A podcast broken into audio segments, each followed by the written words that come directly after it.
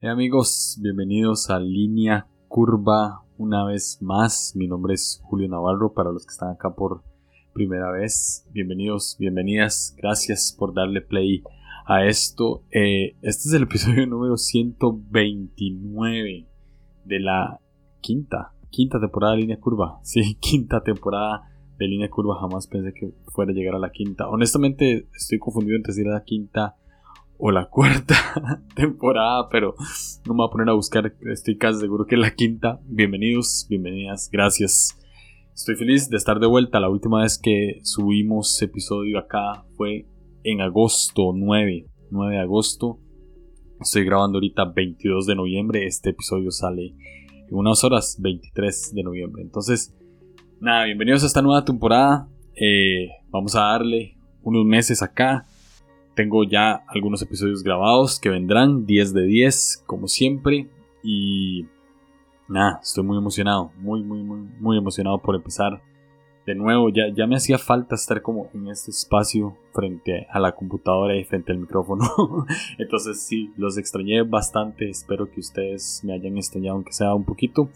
Y nada, como siempre, la, misma dinámica. Vamos a, a contar lo que, lo que hay lo que hay en mi corazón, lo que siento que, Dios me ha hablado, lo que siento que me ha enseñado y transmitirlo a, ustedes que sé que a veces sirve algo.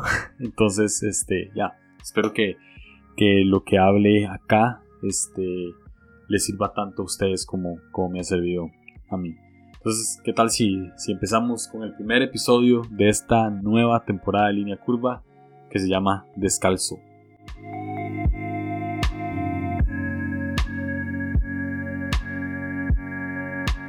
Hace poco me llegó esta frase. La soledad es como un silencio incómodo. Vieron qué profundo. No, sé, no sé por qué a, mí me pasaba mucho que, que cuando me hacían ciertas preguntas claves eh, habían silencios incómodos. Una de ellas era como qué estudiaba o a qué se dedica y les voy a contar por qué.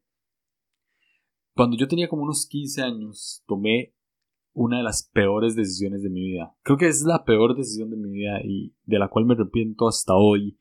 Y yo que soy una persona que piensa un poco en, el pasado, eh, paso pensando justamente en esos momentos y digo, madre, qué mala decisión tomé en ese momento de mi vida. Y fue que me salí del colegio, de, decidí dejar de estudiar. Honestamente no tengo idea por qué mis papás me dejaron, de verdad que no sé, pero literalmente de los 15, tal vez a los 18 años, no estudié, o por lo menos no estudié de manera constante. Aquí en Costa Rica, cuando uno va al colegio y se sale, puede hacer algo que se llama como bachillerato por madurez, que quiere decir como estudiar por fuera. Entonces iba a estos institutos donde nada más se llevaban ciertas materias y uno después se iba a hacer exámenes cada cierto tiempo. Y me acuerdo que me quedaba en algunos exámenes, pasaba otras y iba arrastrando los años. Y fue una etapa bastante fea.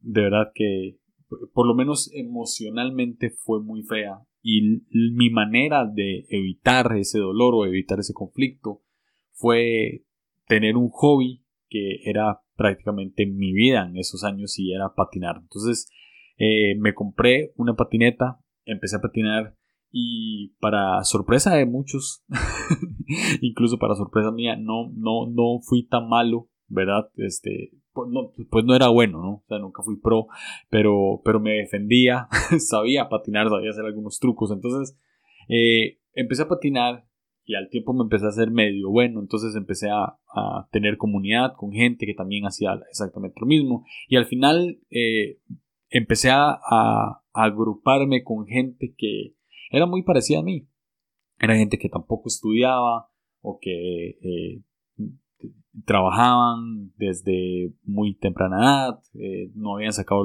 los estudios como, como los tenían que sacar, igual que yo y hacían exactamente lo mismo que yo hacía, que era patinar y fumar weed, prácticamente, para olvidar ese pues vacío constante en el que vivíamos, realmente.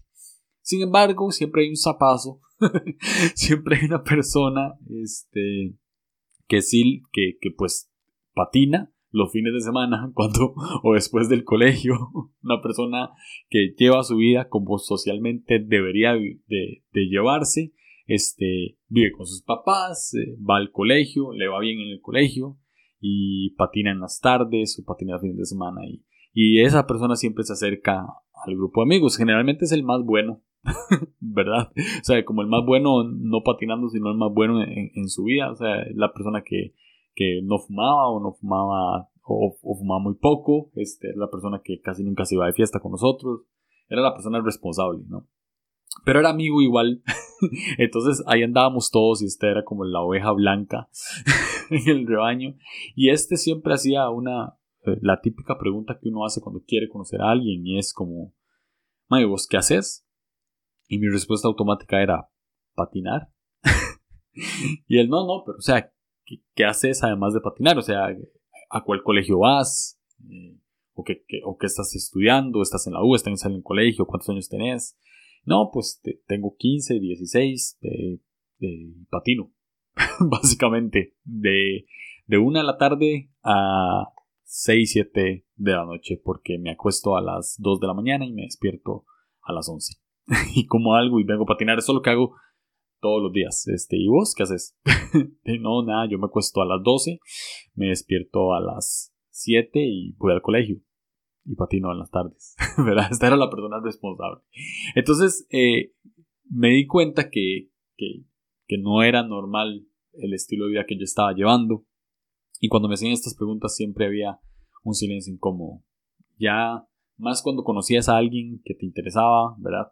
Una, una, una persona, una interacción con el sexo opuesto y, y, esta persona me preguntaba, ¿y qué haces? ¿A cuál colegio vas? Y es como, no, no, no voy a ningún colegio y, ella, ah, ok. Entonces ahí existía un silencio incómodo. Pero era peor con la familia. Porque con amigos, pues, nada, se, se, se medio entiende, hay un poco más de empatía con gente de la misma edad pero con familia es diferente y más con familia no tan cercana, estos que uno ve cada cierto tiempo, cada seis meses o en ciertas festividades, que no están tan al tanto de la situación de uno. Y, y tienen, no sé, son tíos que tienen hijos, que sí tienen una educación normal, que también llevan su vida como la tienen que vivir. Entonces, cuando nos topamos en cierta actividad es como, hey Julio, ¿cómo te está yendo en el colegio? Silencio incómodo. Eh, pues no, no voy al colegio desde marzo, estamos en diciembre, este, sí, ah, bueno, pero estás estudiando por fuera, eh, bueno, sí, pero me quedé en algunas materias, ahí voy, ahí voy, eh, creo que esa era como mi respuesta, ¿no? Ahí voy. Entonces me preguntaban sobre mi futuro y no sabía qué responderles porque ni siquiera sabía qué responderles sobre mi presente. Entonces, ¿qué quieres estudiar? Eh, no sé, que quiero patinar toda mi vida, ¿verdad? O sea, prácticamente ese tipo de cosas pasaban. Con, familia era, era horrible. Entonces me di cuenta que, que odiaba esas preguntas. De verdad, las odiaba. Y yo no, no estudié y, y por no estudiar a, a edad que había que estudiar me costó mucho conseguir trabajo. Ya cuando cumplí 18, pues mi mamá ya me dijo, bueno, eh, si no va a estudiar, tiene que trabajar. Entonces, los trabajos que podía conseguir no eran eh, trabajos que me gustaran o, trabajos que, me hicieran sentir, eh, pues, vamos a decirlo de esta manera, importante o que me sintieran sentir cómodo. No que esté denigrando ningún tipo de trabajo, pero, pero me daba esa sensación de que no era nadie en la vida y que eso era lo que me tocaba hacer ahora. Y, era como esa, no sé, esa fantasía que tenía adolescente de, en algún momento cuando fuese adulto tener un carro, tener una casa, eh, este, ser profesional, pero no estaba construyendo ese sueño que, que, quería tener. Entonces ya cuando llego a la vida adulta me doy cuenta que tengo que trabajar en, en cosas que, que no requieren estudios, por lo tanto ganan muchísimo menos eh, plata y son trabajos eh, pues más forzados o sí un poquito más duros, ¿verdad? Entonces, pues no, nunca trabajé en una oficina al inicio. Tenía que, trabajar en, no sé, en, tiendas, en, tiendas departamentales eh, grandes. al inicio trabajé en una bodega cargando cajas pesadas. Eh, recuerdo que tuve un trabajo que, que era meterse una cámara de una cámara fría porque almacenábamos helados, entonces era como una bodega de helados, menos 20 grados. Ese, ese tipo de trabajos es el que me refiero, ¿no? Entraba a las 6 de la, de la mañana, salía a las 6 de la tarde, no me pagaban tan bien. Eh, sí, no, no, no, no tenía buenos trabajos. Pero a los 18 años justamente es cuando empiezo a ir a la iglesia y, me empiezo a, acercar a Dios, a tener una relación con Dios, a encontrar otro tipo de comunidad eh, a la que estaba acostumbrado.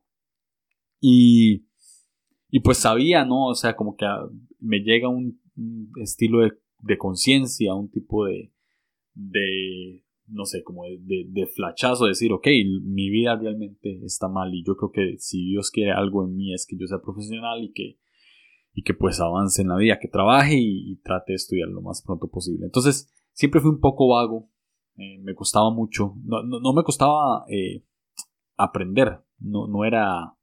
Eh, no tenía problemas de déficit atencional ni, ni adecuación curricular ni nada de eso, simplemente era vago. Entonces, no me gustaba estudiar, eh, me costaba mucho estudiar, pero, pero en fin, al final de cuentas traté de sacar eh, el colegio y, y, fui mejorando poco a poco. Sin embargo, en justamente en esa época es cuando empecé a tener novias y, y, los suegros siempre hacían exactamente la misma pregunta, ¿no? O sea, ¿qué te dedicas? Eh, ¿Qué vas a hacer? qué intenciones tenés, ¿verdad? Y yo, pues, pues no, pues patino, porque seguía patinando y, trabajo en esto y, y, ya, este, ok, pero ¿qué, estás estudiando en la U? no es que no he llegado a la U, no, ¿verdad? O sea, debería estar estudiando en la U, yo sé, pero, pero no, no he pasado de, de noveno en colegio. Entonces, eh, sí, era muy incómodo. Entonces empecé a odiar esas preguntas. Hasta que conozco a la, a, la novia más guapa del mundo, que actualmente es mi esposa Fabi. Y recuerdo muy bien este episodio, justamente este episodio, donde Fabi me lleva a donde un grupo de amigos. Y yo sabía, yo, a mí nunca me gustaban las actividades. Y más con gente que tenía un estatus social un poquito más alto. Eh, Fabi tenía un grupo de amigos cuyo estatus social superaba por mucho el mío.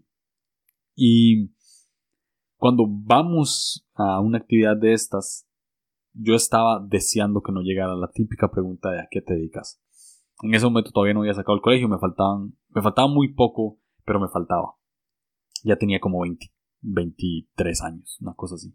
Entonces ya Costa Rica, por lo menos, no sé, en otros países de Latinoamérica creo que es igual, pero ya a los 23 años uno está pensando en salir de la universidad. Yo ni siquiera había salido del colegio. Entonces, eh, recuerdo que me siento estamos hablando, eh, tomando algo, etcétera, y de un pronto a otro, como que todo se calla y quedan dos personas conmigo y me dicen, May, ¿vos qué haces? No sé por qué yo respondí esto, pero yo le dije nada. Entonces la persona se vuelve y me dice, ¿cómo nada? Nada, hago nada. La otra persona se queda callada. Y esa persona es como, pero, pero, o sea, ¿qué, hace todos los días? O sea, que, se levanta y qué es lo primero que hace, a dónde va, a dónde sale. Y yo, bueno, te, trabajo en una tienda, trabajo en una tienda en, un centro comercial aquí cerca y eso es lo que hago. Y él, ah, ok, y me empezó a hacer conversación. No le importó eh, el tipo de trabajo que tenían, no no le importó que, después empezamos a hablar y yo, bueno, y estoy sacando el colegio, no lo he sacado, no le importó, me dijo, ah, ok, pero ya le estás poniendo.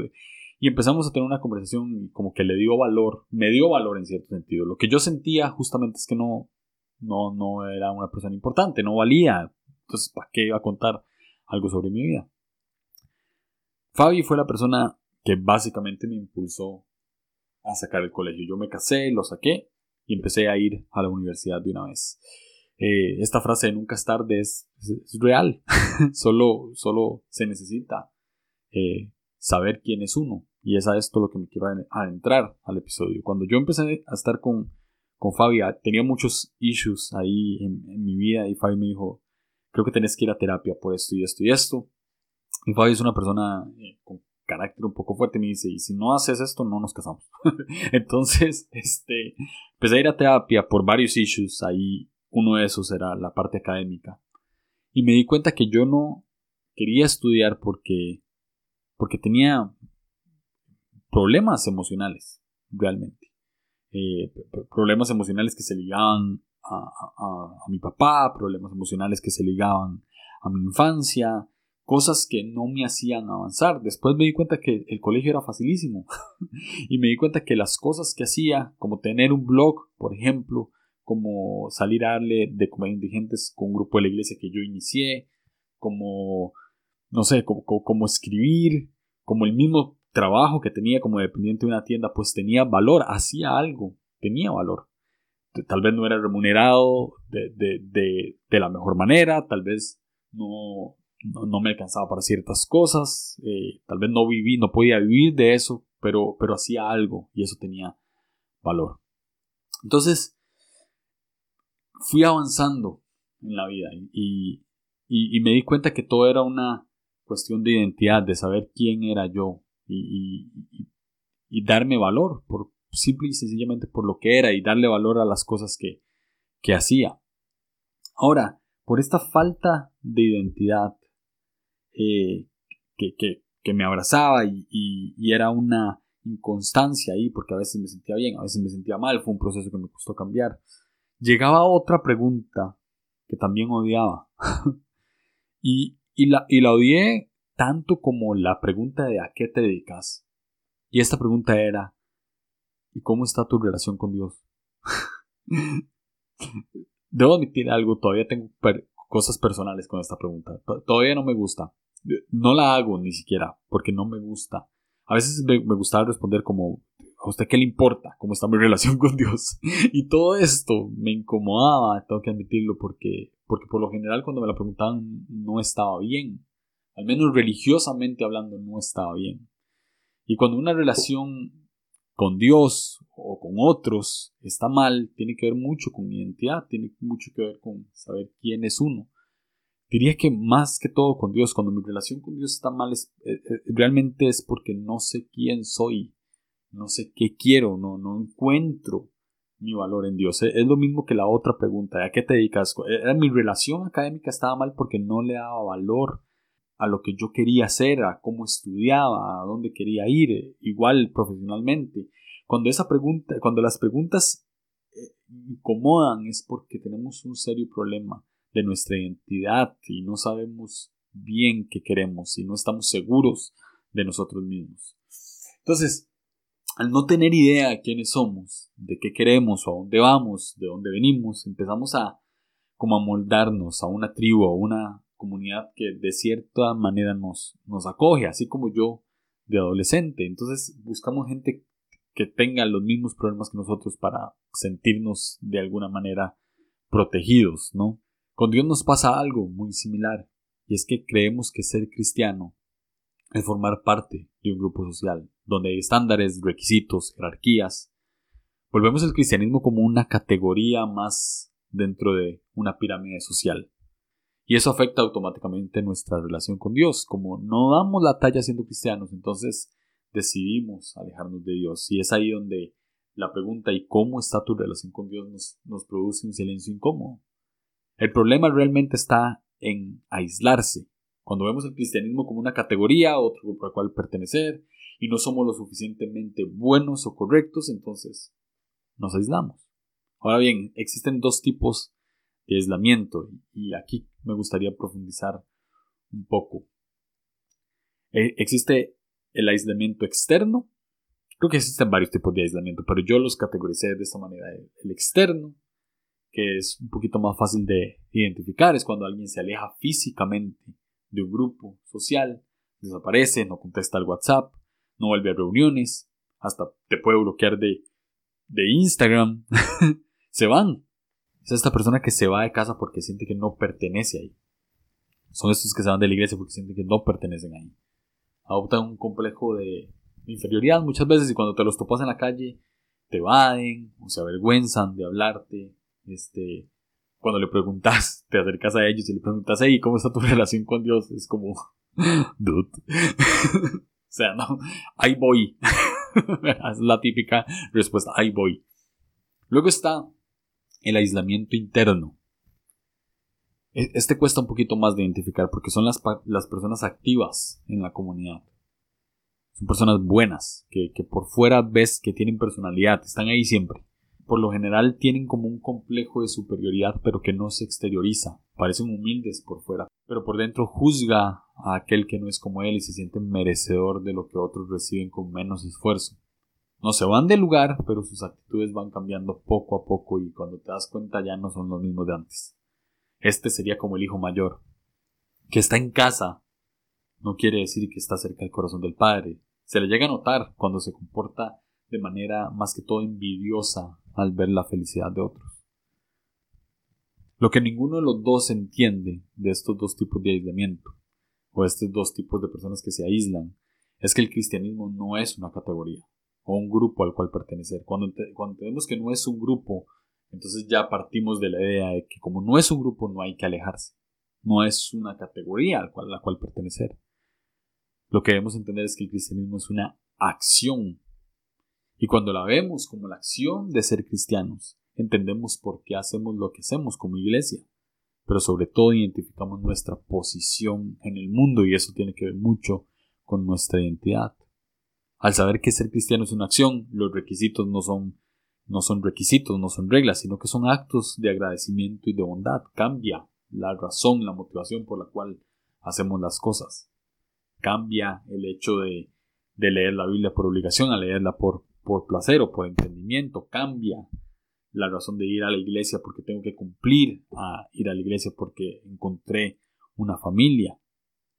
¿no? Ya, ya se ve que la iglesia no es nada más una comunidad, sino que es una familia. Cambia todo. La relación cambia porque nuestra identidad se reafirma y nuestra manera de ver a Dios también cambia. Ya Dios no es un tirano que me está juzgando, sino que es un padre Hace poco me pasó lo más curioso del mundo y es con lo que quiero aterrizar este episodio.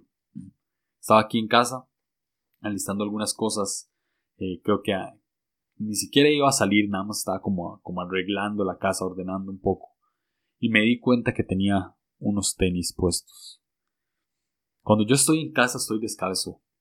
Cuando yo entro a mi casa lo primero que yo hago es quitarme los zapatos. Es lo primero que hago. No sé, como que como que uno siente que descansa más, ¿no? Pero por alguna razón en ese momento tenía los, tenis puestos. Y honestamente no estaba cómodo, me di cuenta que no estaba cómodo.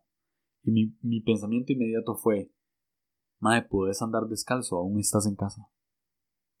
Créanme que tuve un momento de intimidad con Dios ahí. Como no tenía hace mucho tiempo. fueron segundos, pero lo sentí. Puedes andar descalzo porque todavía estás en casa. Sentí que, que, que no me lo dije yo a mí mismo, sino que Dios me lo dijo. Puedes andar descalzo porque aún estás en casa. No sé por qué, pero en, en ciertos momentos de mi vida me he sentido como Moisés frente a la zarza después de identificarse como un asesino que huye. Tengo mis tenis puestas aún sabiendo que Dios está frente mío. Sé que la prédica correcta acá con esto de Moisés y la zarza es que es que uno se quita los zapatos por reverencia a Dios, porque está pisando tierra santa. Y sí, pero también es por una cuestión de confianza. Dios es alguien al que le hago reverencia, pero también es alguien al que abrazo en casa. Y lo puedo abrazar estando descalzo porque estoy cómodo el aislamiento interno o externo nos hace ponernos los zapatos con un Dios que está al frente, con un Dios que está ahí, pero hace que nosotros no estemos. La pregunta inicial cuando empezamos a orar no debería decir como Dios, sos bienvenido aquí, sino que es como Dios, aquí estoy. no es como Dios estás aquí, no es yo estoy aquí yo estoy aquí con Dios, porque Dios siempre está. Dios no se mueve, Dios no se va. Dios está. Está ardiendo frente a nosotros. y nos invita a quitarnos el calzado, no solo por una cuestión de reverencia, sino por una cuestión de comodidad, de saber que estamos en casa, de que podemos estar ahí. Andar descalzo es andar con Dios cerca y sin nada que temer confiado. Andar descalzo es saber que el cristianismo no es una categoría más en el mundo. Ser cristiano no es no es ser profesional o no, es eh, tener un estatus. Ser cristiano no es no es una categoría, no es un, no es formar parte de otra religión más, no es formar parte de otro tipo de creencia. Ser cristiano es una acción. Es la acción de seguir a Jesús, que es un verbo. Todo verbo es una acción. no seguimos un algo, seguimos un verbo que fue hecho carne. Ser cristiano es una acción, no es una categoría. Y estar descalzos es lo que nos hace entender eso. Es estar en casa, sin importar cuánto cumplo, sin importar qué tan bueno o qué tan malo soy, sin importar qué tanto fallo o qué tan poco fallo, sin importar qué tan bien predico o qué tan mal predico, sin importar en qué posición sirvo, sin importar en cuál posición soy útil, sin importar en cuál grado de colegio voy o en qué grado de universidad voy, sin importar qué tan profesional soy, sin importar nada. Ser cristiano es estar. Estar con Dios, con los pies descalzos, porque estamos cómodos. Aquí no hay griego ni judío, no hay pobre ni rico, no hay blanco ni negro, no hay musulmán, no hay budista, no hay judío, no hay evangélico, no hay católico. Aquí el que es cristiano es el que se quita los zapatos delante de un Dios que está ardiendo frente a uno.